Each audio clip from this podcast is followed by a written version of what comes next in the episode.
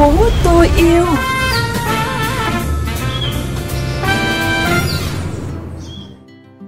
Thanh Thúy và Tấn Khoa xin gửi lời chào đến quý vị và các bạn đang cùng lắng nghe chương trình Thành phố tôi yêu trên kênh VOV Giao thông Mekong FM 90 MHz, phát định kỳ vào sáng thứ năm và phát lại vào sáng thứ sáu hàng tuần.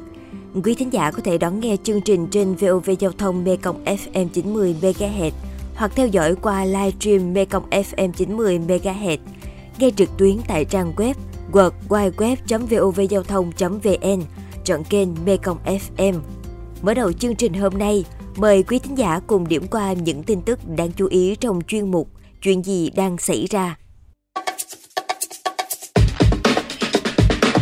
Chuyện gì đang xảy ra?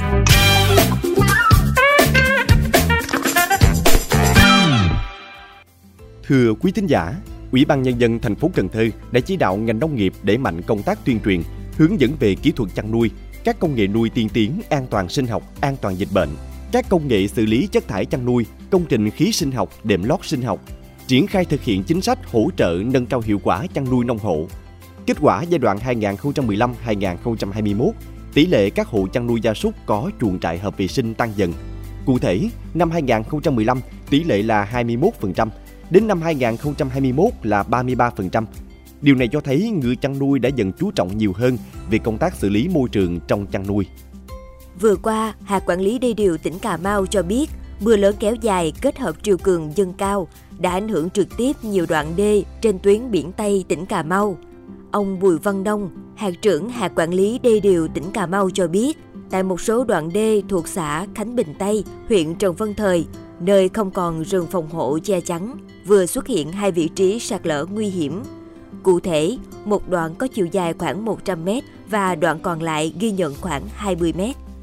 Hiện nay, lục bình đang ngày càng sinh sôi tràn lan, che lấp nhiều tuyến kênh rạch ở các tỉnh đồng bằng sông Cửu Long, gây trở ngại cho việc đi lại trên sông, khó khăn cho tưới tiêu nông nghiệp. Lục bình phát triển mạnh ở một số kênh rạch vùng Đồng Tháp 10 làm ngăn cản dòng chảy, gây khó khăn cho việc đi lại vận chuyển hàng hóa và ảnh hưởng đến nguồn nước tưới tiêu phục vụ sản xuất nông nghiệp. Trên sông Vàm Cỏ Tây, tuyến giao thông thủy huyết mạch vùng Đồng Tháp 10 thuộc tỉnh Long An, lục bình mọc dày đặc hai bên bờ, chỉ còn trống khoảng giữa sông.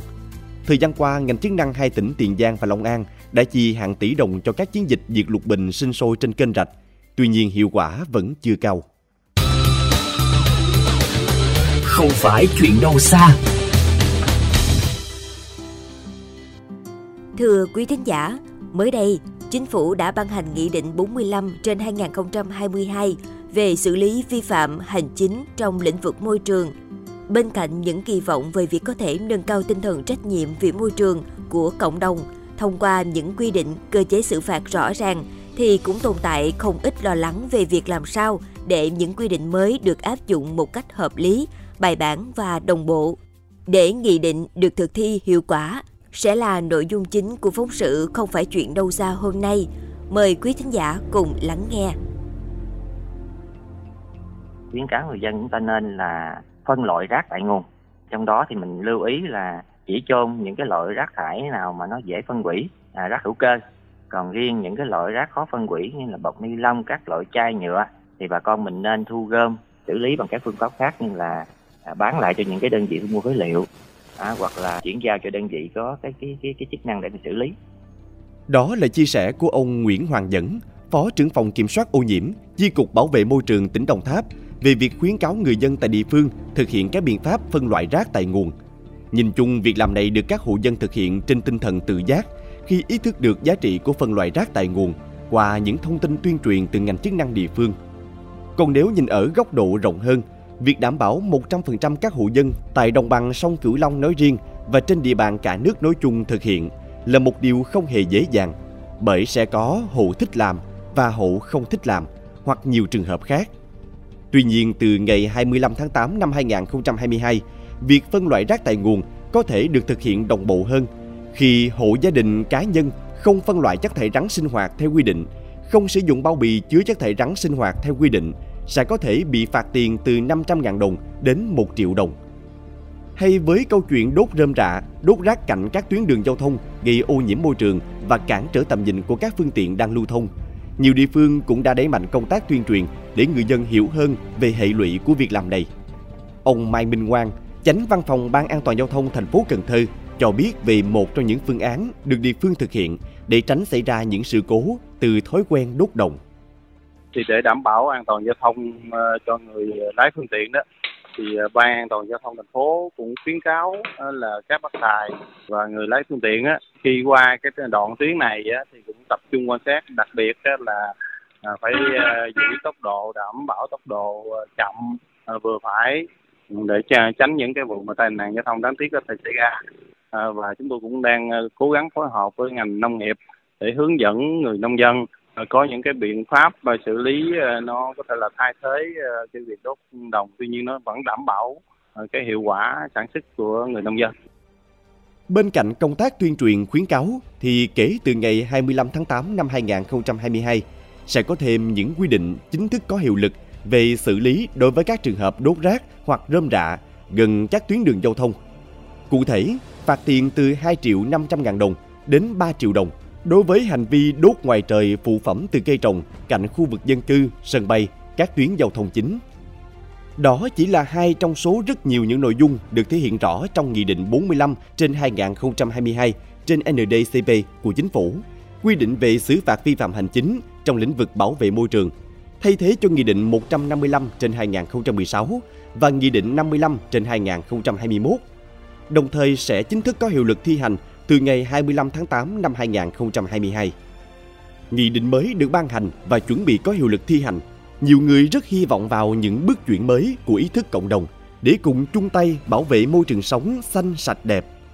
Chị Lê Thị Yến Ly, ngụ tại huyện Mỏ Cày Nam, tỉnh Bến Tre cho biết chị rất đồng tình với nghị định mới bởi đây sẽ là một giải pháp mới có tính răng đe cao hơn để những hành vi xả rác bừa bãi sẽ không còn xuất hiện trả lại không gian công cộng trong lành. Tuy nhiên, chị cũng có những trăn trở nhất định. Ờ, mình thì mình rất ờ, tán đồng luôn á. Ờ, quy định đưa ra thì có thể thời gian đầu thì mọi người còn hơi lạ chút xíu thấy chưa quen đó cũng giờ cũng phải theo thời gian từ từ thì mọi người cũng quen hết nhưng mà khách quan á, nếu mà cái quy định này mà muốn mọi, mọi người tin theo á thì mình phải làm bài bản đồng bộ hết. Ví dụ như mà muốn mọi người bỏ rác đúng chỗ thì phải có thùng rác đầy đủ hết. Nói chung thì mọi người sẽ cố gắng ý thức từ từ ra rồi sẽ quen thôi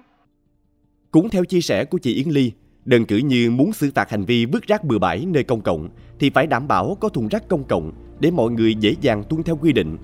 còn trường hợp người dân nhất là ở những vùng nông thôn khi ra đường muốn vứt rác đúng nơi đúng chỗ nhưng không có thùng rác công cộng thì cũng không biết phải làm sao. Đây cũng là nỗi trăn trở của anh Lê Văn Tốt, cùng ngụ ở tỉnh Bến Tre. Bởi theo anh, hiện ở nhiều khu vực nông thôn, vùng sâu vùng xa của đồng bằng sông Cửu Long nói chung, không phải chỗ nào cũng có dịch vụ thu gom rác hay thùng rác công cộng. Người dân ở những khu vực này chỉ có thể tự xử lý rác bằng cách chôn lấp hoặc gom lại đốt bỏ. Nó quen người ta, người ta cứ gom lại một chỗ rồi là bao lâu đó ta đốt một lần. Chứ ví dụ phân rác không có à cái đó là phải đầu tư và cái gì đó nhà nước nó hỗ trợ thêm đề nghị thu gom mà thùng rác nơi công cộng Thế nên kỳ vọng của anh Tốt là sẽ có thêm những hình thức thu gom rác tận nhà với giá cả hợp lý hoặc thùng rác công cộng xuất hiện nhiều hơn để người dân an tâm tuân thủ quy định mới, phân loại rác và bỏ rác đúng nơi đúng chỗ. Bên cạnh đó, một số ý kiến khác cho rằng hiện nay đã là giữa tháng 7, tức là còn hơn một tháng nữa trước khi nghị định mới có hiệu lực một trong những việc cần thực hiện ngay lúc này là phổ biến thông tin rộng rãi đến từng hộ dân. Bởi lẽ, không phải ai cũng có điều kiện truy cập thông tin hay theo dõi tin tức mỗi ngày. Thế nên, rất cần vai trò của chính quyền địa phương, các ban ngành đoàn thể trong việc tuyên truyền phổ biến rộng rãi thông tin về những quy định mới. Nghị định 45 trên 2022 được ban hành, đi cùng với đó là hy vọng, là mong mỏi của nhiều người về một môi trường sống sạch hơn, trong lành hơn. Tuy nhiên, để những quy định đi vào lòng dân và trở thành một phần trong thói quen cuộc sống của người dân thì theo nhiều ý kiến rất cần sự thay đổi mang tính đồng bộ và nhất quán. Điều này đòi hỏi sự vào cuộc từ nhiều phía chứ không chỉ ở ý thức người dân. Ví dụ như muốn người dân thực hiện phân loại rác tại nguồn thì phải có sự hỗ trợ hướng dẫn về cách phân loại cho những hộ chưa có kinh nghiệm. Tiếp đến là phải đảm bảo dịch vụ thu gom rác bài bản hoặc có thùng rác công cộng được chia thành từng phần riêng rác vô cơ, rác hữu cơ, rác tái chế, rác không tái chế, vân vân. chứ không thể để người dân phân loại rồi không biết bỏ rác ở đâu, ai thu gom hay phân loại rác tại hộ gia đình rồi lại bỏ tất cả vào cùng một xe rác. Đồng thời, sẽ rất cần việc tuyên truyền sâu rộng đến từng hộ gia đình để người dân hiểu đúng, hiểu đủ về những quy định mới.